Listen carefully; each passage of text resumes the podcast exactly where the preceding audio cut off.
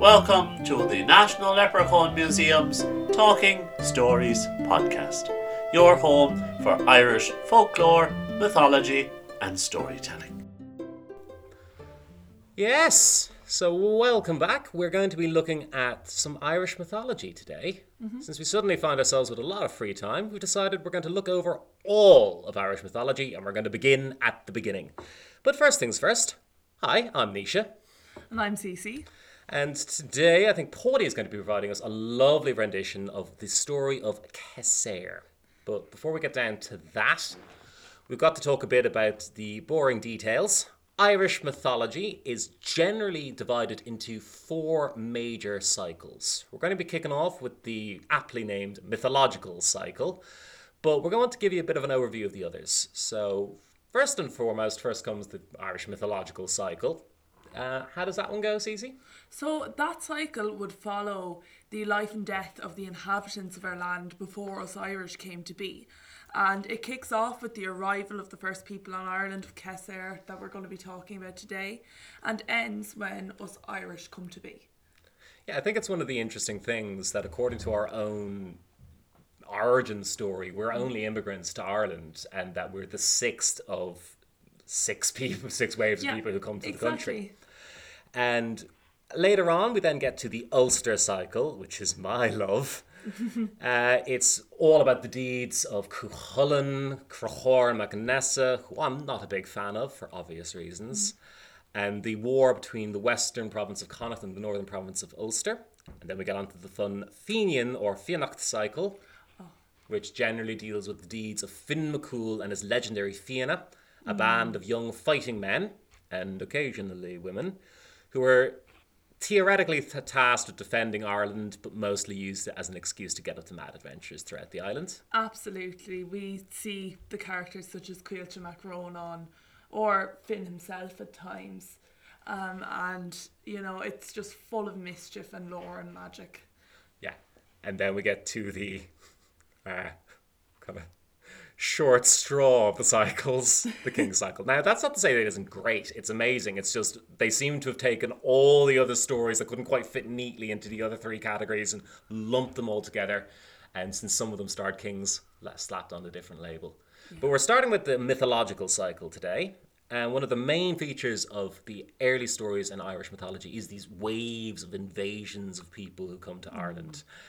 Perhaps invasion should be in inverted commas because it wasn't like there was anyone here before Kesser arrived to invade. but we're going to let Paddy get down to that, I think. Yeah, and it's always such a treat to sit back and relax and hear a story by the wonderful Paddy. And it's like liquid velvet poured in the ears. Absolutely. So sit back, enjoy, have a cup of tea, and we'll join you and we'll see you in a couple of minutes.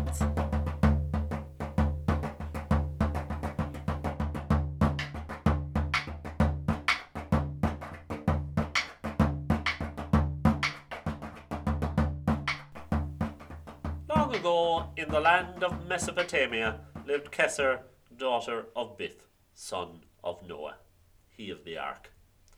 Kesser led her people to the ark upon hearing that the God of the Israelites planned on wiping the slate clean, removing all the sinful people from the earth the old fashioned way, with a big old devastating flood. Bith, Kesser's father, his relationship with his own father, Noah, was a bit rough.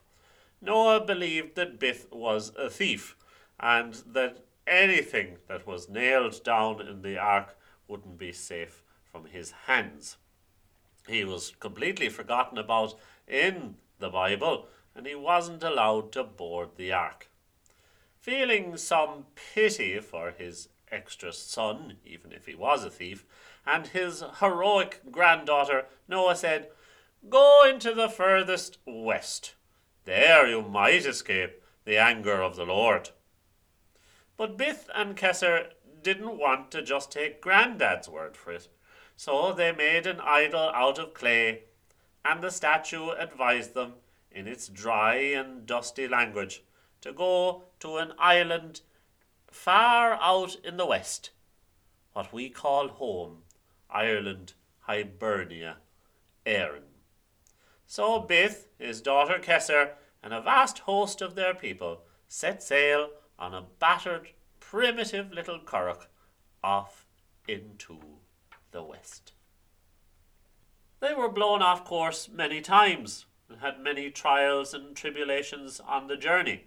They sailed up rivers, came all the way to the foot of the Alps, went into Spain, and climbed to the tops of the towers to see if they could see Ireland from all the way down in Spain. While they were out on the water, the waves rose up like mountains, and thunder and lightning pelted down from the sky. They arrived off of what is today either Corca Dhuibhne in County Kerry or Bantry Bay in Cork, depending on which storyteller that you ask. It was the year, supposedly, 2361. Only 49 women had survived and three men. Bith, the father of Kesser, Ladra, their pilot, who had taken an injury on the trip to Ireland and who everyone immediately forgets about, and Fintan MacBochra, who would become one of the most important men in Ireland. The women were shared evenly amongst the three men in what would later become the format of a reality TV show. Fintan and Kesser were the primary couple amongst the tribe. Bith retired with his new wife, Bearfint, and Ladra, who everyone always forgets about, promptly died of the injury he had sustained on the voyage. To some men or women, having 49 fertile ladies to yourself would be a dream, but not to poor Fintan MacBochra. Maybe it was the constant requests for alone time with him, or the fact that he just preferred his own company, or that his father in law had basically shagged himself to death in, it, in an attempt to repopulate the whole country. But Fintan ran away to a cave to be by himself, a cave in what is today the Arra Mountains beside the lower Lough Derg. Noah, their grandfather, had reasoned that as no one lived in the furthest west, the islands of the west would be spared the wrath of God, because no one had ever done anything wrong there. Alas, Noah was very wrong. The God of Israel rained floods and water down on the people of the world for forty days and forty nights. Fintan thought he would be grand, but the waters of the flood came even up to his mountain home. He was frightened and alone. His cave was filling with water, and he worried that he would drown. In his fear, he summoned to himself a mighty will, and by the force of that will, transformed himself first into an eagle, then into a hawk, and finally, when there was nowhere left above the water, into a salmon. It is this shape shifting ability that gave him and other shapeshifters in Ireland an exceedingly long life, for it is said that Fintan MacBochra lived 5,500 years. He would be an adviser to the High Kings of Ireland, but he would never have many close friends.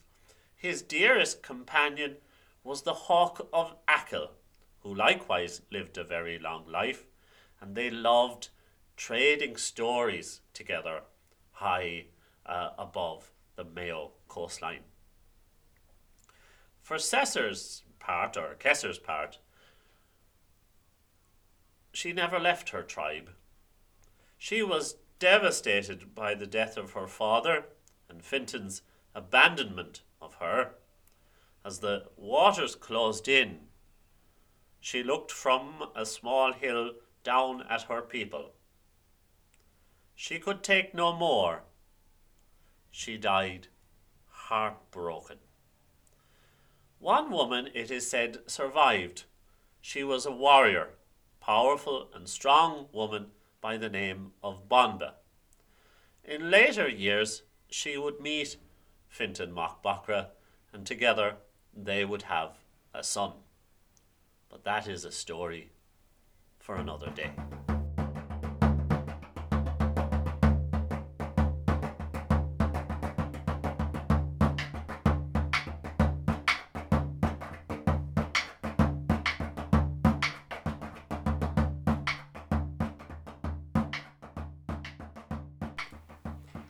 And that was lovely.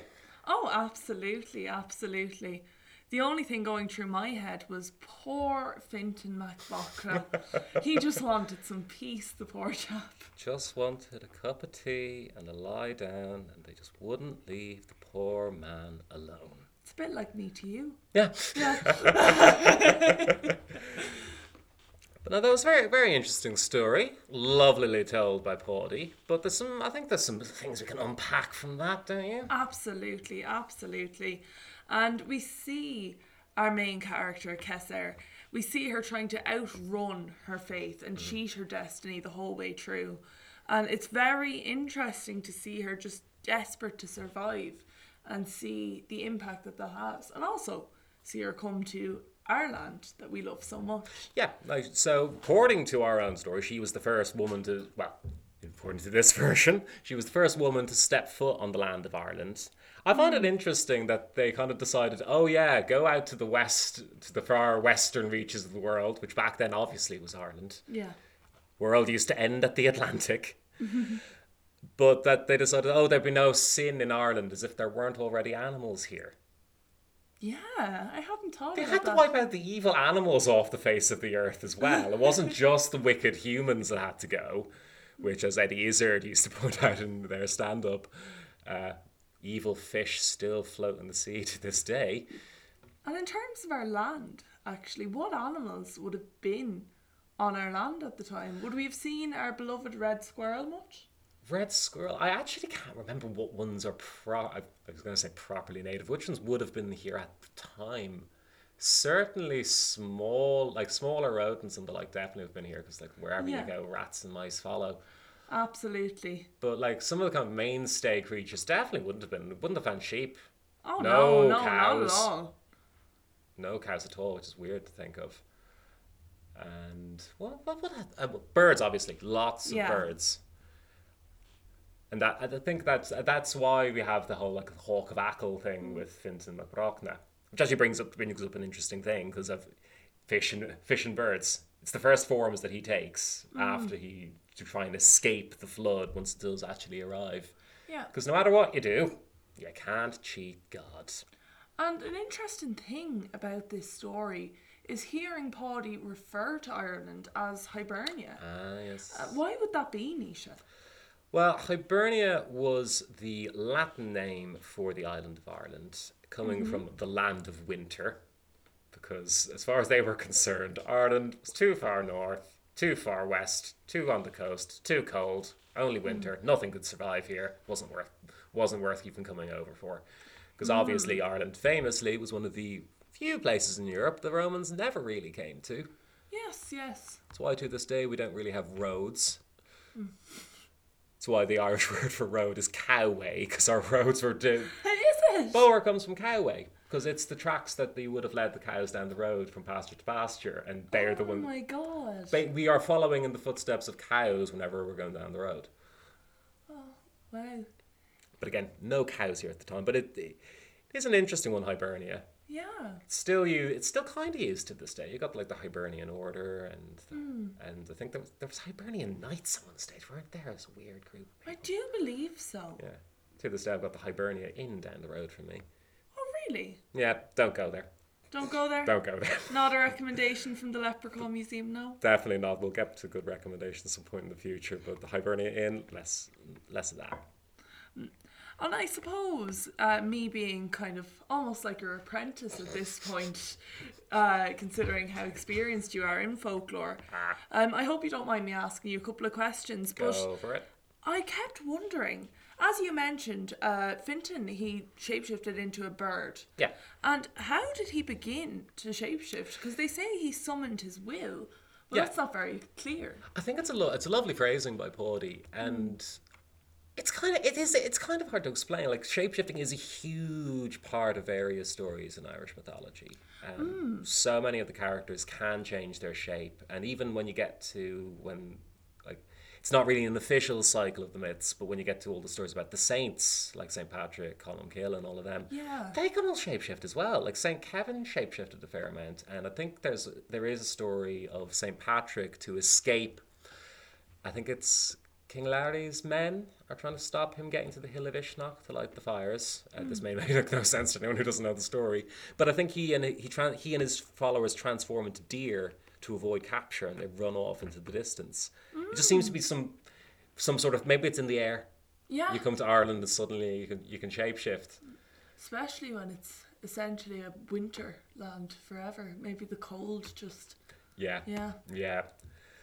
But the only way to escape the flood was, I think it's it, it is first first fish, then birds, various other shapes down through the years. Obviously, fish was the most helpful Yeah, yeah, of with course. the rising floods. Mm, and with us just being an island in general, Yeah. it's always going to be helpful to be a fish. Though it is one of the interesting things, we don't have as big a maritime culture as you might imagine we would have being an yeah. island. Yeah, you know, you see it in almost like hotspots. Yeah. Um, like we see it over in Howth, close enough to us, and then down in Cork, there'd be a bit of a culture of it near the coast. Yeah.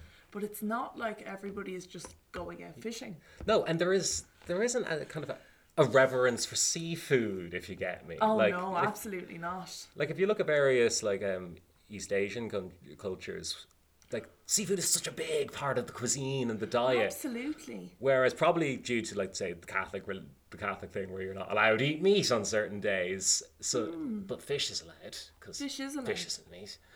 Uh, it it get, it kind of gets this lower status. Yeah, yeah, absolutely. Though on that, that's one of the things I've always found amusing. Classified puffins as fish. Puffins. Puffins. Puffins were classified as fish according to the according to the church, so you could technically eat them when you were fasting during the Lent days. That is amazing. Because I mean, you look at a puffin and you go, ah, yeah, it's just a fish with with feathers, isn't it? Absolutely, absolutely. I mean, puffin, salmon, they even sound like, right? Both Yeah. pink meat, Both pink meat. as they find now. But And I suppose my kind of final question for you, Nisha, would be why is this the start of our mythology? well, there's that's ah, there's a lot in there. Now for a bit of a nerd rant now. Oh, go ahead. So we'll we'll start off with where well we we just said at the very beginning that we that Irish mythology is divided into four cycles. Didn't say who divided it into four cycles because it wasn't the people who wrote down the stories and it definitely wasn't the people who told the stories before they were written down. yeah. It was an academic invention much later on, uh, I believe around the 18th, 19th century, just as, as a matter of convenience to push these all these disparate stories together, which were gathered from various medieval documents recorded between the 7th and 12th centuries originally. The that's when they were first uh, first written down for the various ones, passed down through the generations, blah blah blah blah blah. They come to us. Academics start looking at them and they go, "How the hell are we going to actually deal with this mass collection of stories?" So they artificially divided them into these four cycles, and they start and they start off almost chronologically from mythological to Ulster to Fenian. But you can even see it in it there. It's Irish mythology, but there's a mythological cycle. Yeah. Why is there a mythological cycle in Irish mythology? Because it's not proper mythology. I'm a bit of a pedant with it. I much prefer the term early Irish literature because while there is much mythology in early Irish literature, it is not technically itself mythology because Yeah. it's it was written down by Christian monks. They have a Christian worldview. That's why the story, our very first story in our mythology, starts off with Noah from the Bible and the great biblical flood. Yeah, no, that's absolutely fair. And you know, you see that in a lot of places in our in our heritage, such as the Brehon Law being adapted Yeah. for Christianity. Yeah, Um, so that's a really, really good point. But speaking of Noah, Yes. Sorry to interrupt you. It must be very hard being uh, the son and the granddaughter of such a holy figure. Yeah. Yeah, like imagine being Noah's son and him being like, "Sorry, pal, love you, but you didn't do good enough of a job." She probably would have been saddled with years of therapy if she hadn't been killed at the flood. I mean, coming from such stock as that. exactly, exactly. And imagine, like, they don't know that Noah didn't purposefully lead them to the flood. Well, that's the thing. Like when I've I've told the story several times on the tours, and I I make Noah a bit more of an ass, to be perfectly honest. Oh, that's completely fair. Like Bodhi's so much more gentle with it. Of, oh yeah, like I can't really take you because you might steal all the stuff on the ark. Whereas he's like, ah no, away with you now. Yeah. Not welcome aboard the ark at all. And also, I love the image of like what's about 50, 50 plus people on a tiny currach. Oh my god, imagine. That's like, an impressive currach. As another storyteller we discussed this with said, it's a bowl. Yeah, it's a massive bowl. Though, in fairness, they did recreate Brendan's uh, St Brendan's currach back in the around the turn of the millennium, because there the theory is that St Brendan maybe was one of the first people from Europe to visit uh, the Americas, and they did recreate his rather modest currach and managed they managed to do the journey from Ireland over to Yeah. on it. So, I suppose from Mesopotamia over isn't too bad. Yeah, but with 50 people. with 50 people. And actually, as I recall, I think I think we looked this up a while ago. They're meant to have set sail from the Caspian Sea. Now, Oh, yes. I don't know if, if, if, if we know the world oceans and seas, but the Caspian Sea is interesting in one very specific thing. It's landlocked. Yeah. That is very impressive. 50 plus people on a tiny currach going from a landlocked ocean all the way over to Ireland. And only one of them died from their injuries afterwards? I mean, I mean, play. how, like, did Fair they play. carry the Curragh? Did they, did they have a That little about dinghy? how Ladrick got injured. Like, he had to carry the currach the whole time, literally carrying them on his shoulders. I mean, in our little museumless museuming, as we've come to finally call it, Yep. uh, fondly call it, my apologies. But in that, we've had to carry some boxes, Yep. and we have almost died multiple times carrying boxes. Yep. So imagine carrying a carrying a curragh to get it to another sea. Like we'd all be dead. Yeah. We wouldn't get two hundred yards and we'd be on the floor. I wouldn't have made it past Babylon. I'd have given up halfway. Yeah. Like, look at that distance. If anything, if anything, I'm also impressed that they managed to get there from Mesopotamia, settle in, have enough time for uh, uh, for Bith, as Putty lovely put it, to be shagged to death. Yeah, How did they manage that before the flood came? They were just very Like, busy did, women. did, did the flood like arrive like arrive at different points throughout the world at that time? Like, uh, while the rest, while like say Mesopotamia was being flooded, it hadn't quite gotten to Europe yet. Yeah, did it move like the winds? Exactly. It's a bit like a earthquake or a hurricane. Yeah, It just kind of drifts over. It doesn't just rise. yeah. Yeah, yeah. And you know, like I think God in all of his mercy was thinking, what's the best way for this man to die? Yeah. Yeah. I, I do love God and His mercy. We're, we're in the proper biblical God now. Yeah. Blood, thunder, vengeance. Yeah, absolutely. Because I think I think Paulie does point it out. Like Bith, like it, it's claimed he's a thief. I don't think we know if he's necessarily a thief or not. Absolutely. That's a really good It's point. kind of a bit unfair just to give a dog a bad name and he'll wear it. Yeah, absolutely. But if there is one way to go, sexual exhaustion. Yeah. It's a pretty damn good one.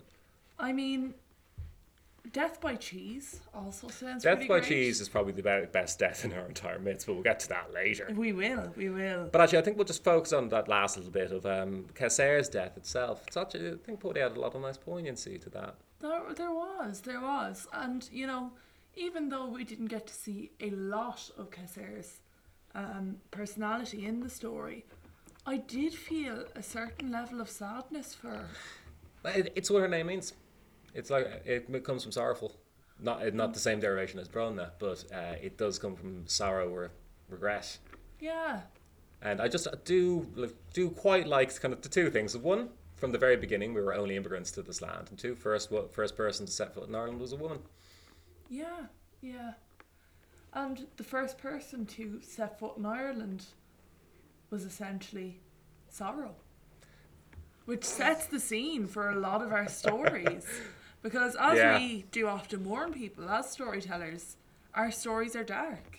I'm just kind of imagining like a Peig Sayers looking out over the hills as the floods begin to rise and one solitary tear falling down her cheek for the land of Ireland. and with that, we'll leave you lost beneath the waves for now. I think. Uh, I've been Nisha, joined by the wonderful, Cece, and we'll chat to you again soon. bye. Thank you all so much for listening to the National Leprechaun Museum's Talking Stories podcast. Remember, the best way to support us is by liking, subscribing, or sharing with a friend.